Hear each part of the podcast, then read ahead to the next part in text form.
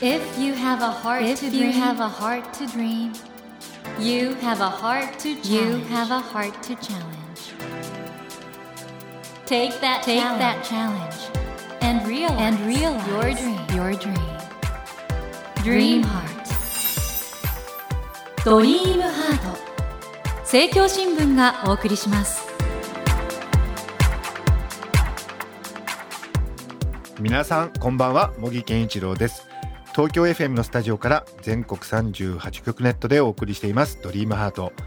この番組は日本そして世界で活躍されている方々をゲストにお迎えして挑戦や夢に迫っていきます。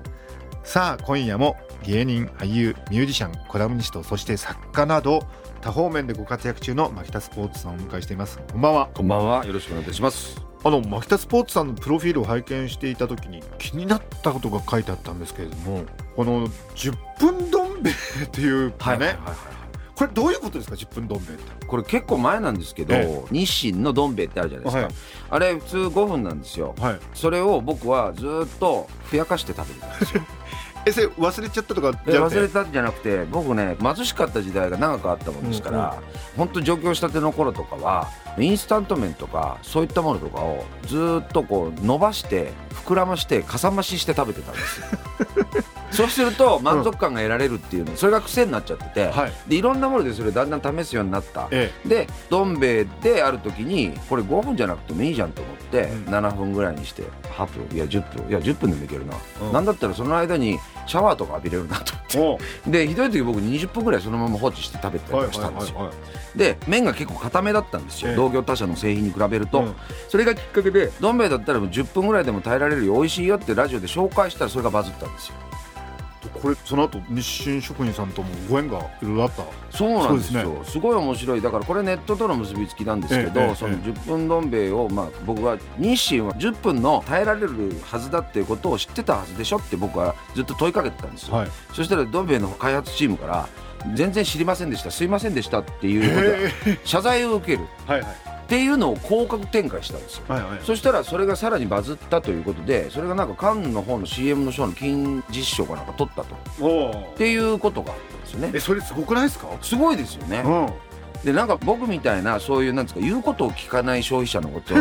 エクストリームユーザーっていうらしいじゃないですか。で僕はそういうタイプだったらしいんですよ。だから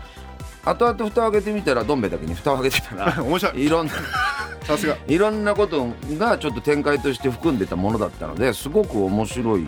感じでしたねこれに関して現象として、えー、もうオリジナリティがそのカップ麺からも出てくるというね。いやだから僕だからその j p o p とか音楽の聴き方もそのいわゆるエクストリームユーザーだと思います。だからじゃあその送り手がこう聞いてほしいっていう通りに聞かないとか みたいなそういうところがどうもあるっぽいんですよねそんなエクストリームな牧田スポーツさんが今回もエクストリームに青春を分析した。私服30年。エクストリーム。ねえこれだけど僕胸いっぱいになっちゃうんだよな。これでもどうなんですか？逆にごめんなさいね質問して、あの、はい、僕その自意識というものを取材に書いてるつもりなんです、はいええ、ゆえに葛藤がすごくあると。その自意識みたいな問題って脳科学的にどういうあれになってまさにでもこの「シェフ30年」って群像劇でもあるじゃないですか、はいはい、やっぱり他の人との比較で自分がそこにいることで自意識ってやっぱり立ち上がってくるので。だからまあ主人公の臼井慶次郎さん、うん、以外の人もキャラがものすごく粒立ちしてて、はいはいはいだからこそ臼井慶次郎の自意識がすごい、ね、ああそうかそうか。これがだから彼自身のことだけしか書いてなかったら自意識ってここまで立ち上がらないと思うんですけど、みんな粒立ちしてますもんね、前の登場人物がね、うん、確かにそうかもしれません。だそこもすごいなんかキャラ設定とか設計とかねちゃんとしてたわけではないんですけど、まあ他に僕以外の今臼井慶次郎以外に対峙する人たちっていうのはそれのモデルになる人たちいるんですけどそれほどでもないんですよ、うん。だけどなんかちょっと自然とねキャラ立ちを粒立てていったっていうところはあるとは思うんですけれど。ということで、えー、今夜も牧田スポーツさんをお迎えしてお話を伺っていきます、はい、もうねクリエイターとしてもさまざまなことされてますんで、はい、いろいろお話を伺いたいと思います。牧田スポーツさん今夜もどうぞよろしくお願いいたします。お願いいたします。ドリームハート。今夜もまずは牧田スポーツさんのプロフィールをご紹介します、えー、牧田スポーツさんは1970年山梨県のお生まれです。音楽と笑いを融合させた音ネタを提唱し各地で精力的にライブ活動を行っていらっしゃいます。そして独自の視点でのコラム評論などの執筆活動も多く著作には越境芸人一億総ツッコミ時代すべての J-POP はパクリであるなどがあり2019年3月には出版業界初の公式便乗本バカとも付き合ってを出版されました、えーまたその独自の視点は食にも向けられ10分どん兵衛を提唱し話題を集めました。俳優としては2012年に公開された山下信弘監督作品「区域列車」をきっかけに第55回ブルーリボン新人賞第22回トースポ映画大賞新人賞を受賞。その後も女城主直虎忍びの国みんなエスパーだよなどご活躍中でいらっしゃいます。はい。あの文藝春秋から刊行された初の長編小説至福30年。これジャケ買いしたくなるような素晴らしい表紙なんですけどこれはご自身が書いたんですか？えっとですね私の娘が書きました。はい。え画家なんですか？いえ違います。ただ絵がすごいなんか得意かなとかと思ったんでえパパの若い頃を想像して描いてみてくれよと いうのとあとバンダナを巻いた状態にしてくれっていうことをお願いして描いたのがこれって感じですね。なんか目が青いんですけど。このなんて言うんでしょうかね、視点が定まらない感じというか どこか寂しげな物憂いげというかこんな僕は発注はしてないんですよ。あそうなんですか、はい、ででしかも原作中身も彼女は読んでないんですけれど。じゃあこれ娘さんのイメージした若い時のパパはこうだということなんですかね？ね。だから駆け上がってみたらうん。僕からするとですね、はい。顔はそれなりに熱量を入れて描いてくれたっていうことは分かるんですけど、うん。首から下は急に冷めてるっていうかあの熱を失って飽きてるなっていう感じがするんです。いやいやいやいや。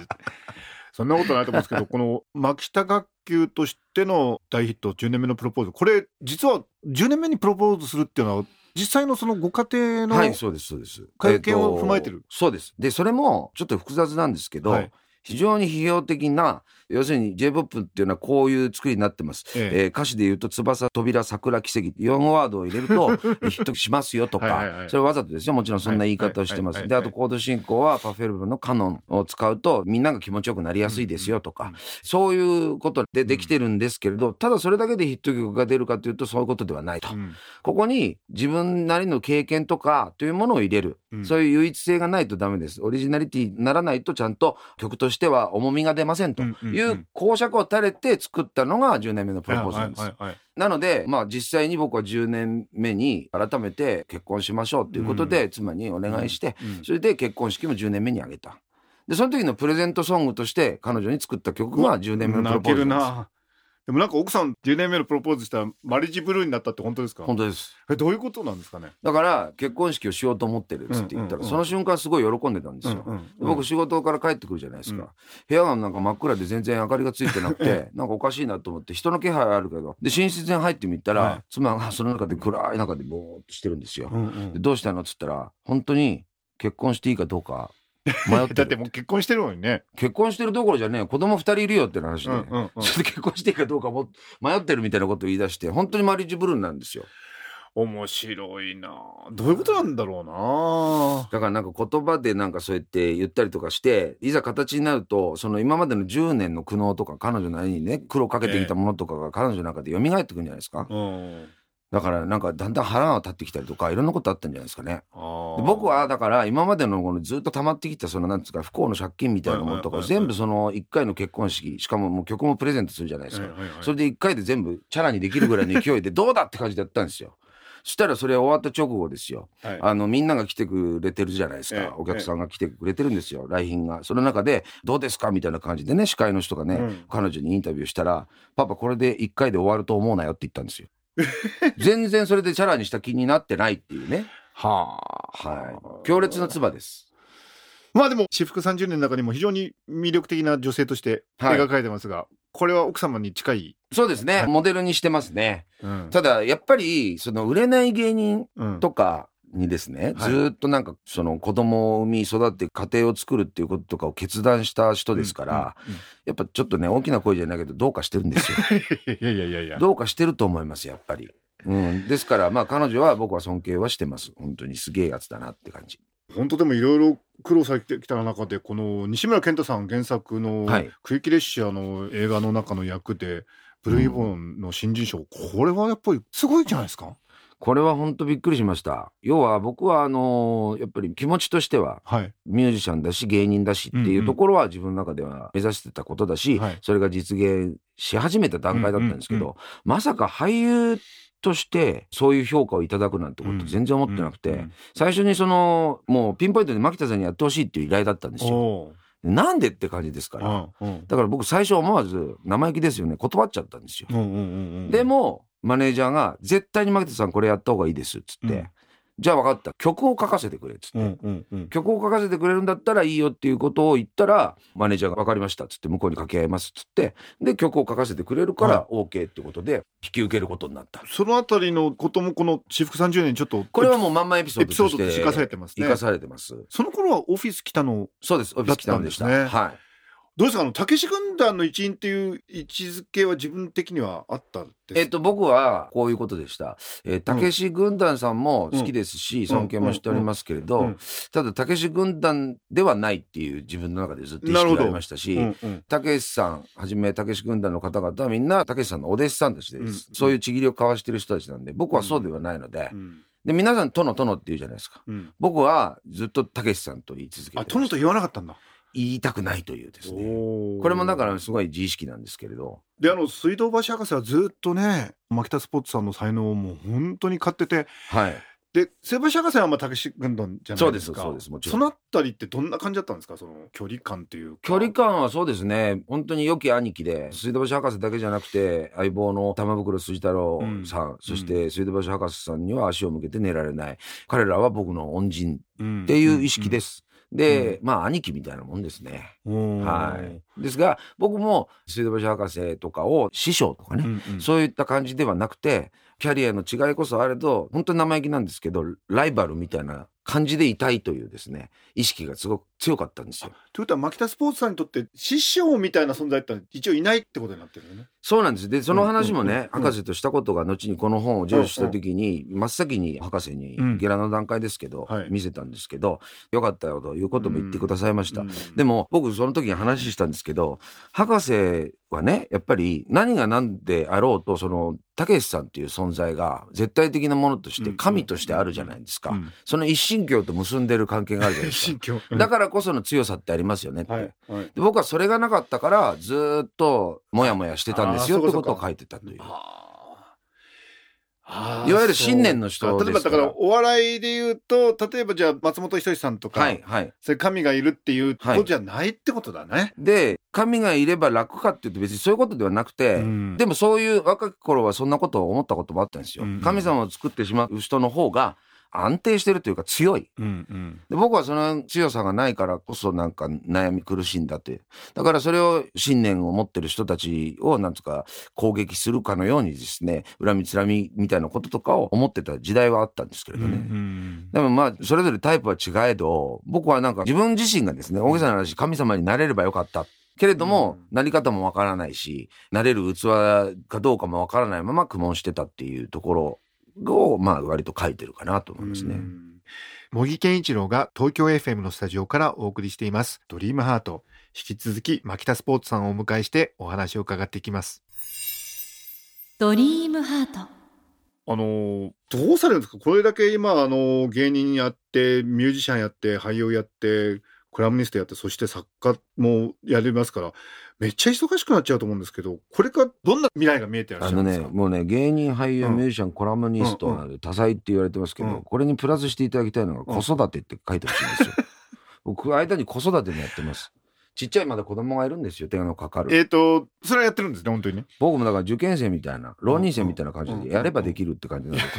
とにかく子供がたくさんいてですねそれを食わせなくちゃいけないんで、ただね将来の一番やりたいことで今目標に掲げているのはですね、ええ生まれ故郷山梨。この週30年も散々この山梨のことが出てきますけど、山梨を盛り上げたいんですよ。おお。で今までその愛憎を仲間するような感情で山梨に接してきたんですけど、うんうん。一昨年からですねようやく地元で僕の冠番組がありましておねおでそれなどを起点としながらですね、はい。山梨で大きいなんつうかイベントとか仕掛けたり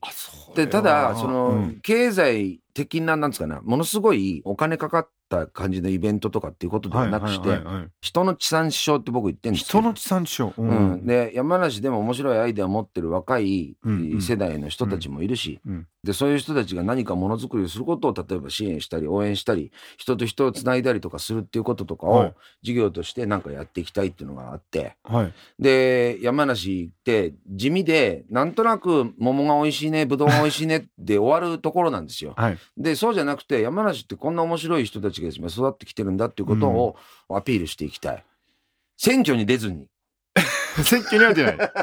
政治家にならずとも僕ができるなんか文化的なところでの応援をしていきたいっていうことがはい。一番やりたいことです。で最終的には僕山梨で自分の牧田スポーツのでっかい銅像が立てばいいかなとかって思っておいいっすよね。あの実は小説中にもそのような故郷愛が、はいえーあるところがありまして、ええ。えー、とその同級生たちとイベントを企画するんですけどその時のですね文章が僕すごく好きで 同級生には県庁職員地元マスコミ地銀の行員などがいるとこれらの3つは山梨のエリートお武家様のようなものってこれこのお武家様のようなものって面白いですよね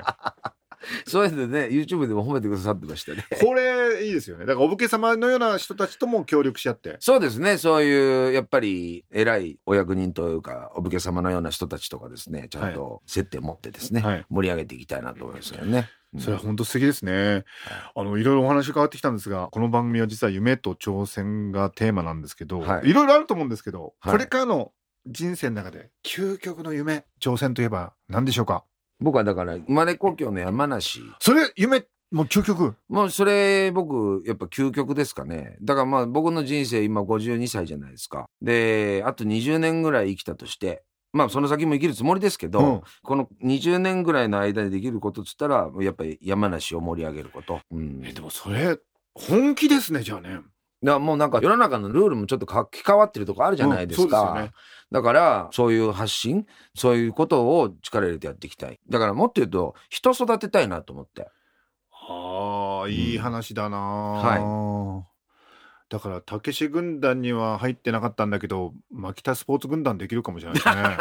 まあまあまあ。そこまでのなんていうんですかね。そういう組織じゃなくなんていうかもうちょっとこううねうね動きながら。たけしさんを絶対殿と言わなかった牧田スポーツさんですがそういう若いやつらが牧田スポーツさんのことを殿っていうことは許しますか？いやいやいやいやもうそんなもうそんな恥ずかしいことはちょっと嫌ですよ。でも勝手に向こうが言うんじゃしょうがないんじゃない、まあちょっとしょうがないですね。いやいやそこまでの権力欲じゃないんですけどね。はいはい。ということでひょっとしたら牧田スポーツさんが殿になるかもしれません。そんなことないよ。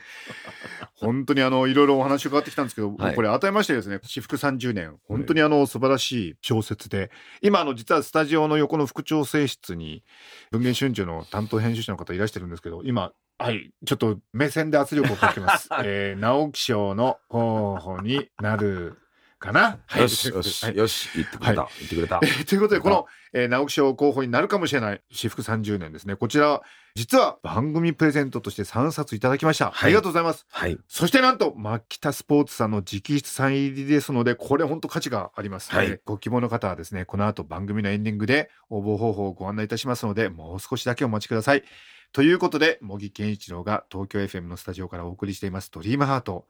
今夜もマキスポーツさんをお迎えしました。殿 やめてください。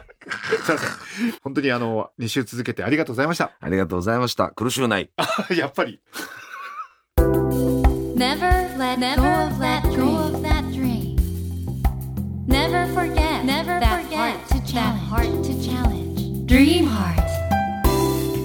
茂木健一郎が東京 FM のスタジオから「全国38局ネットでお送りしてきました「ドリームハート。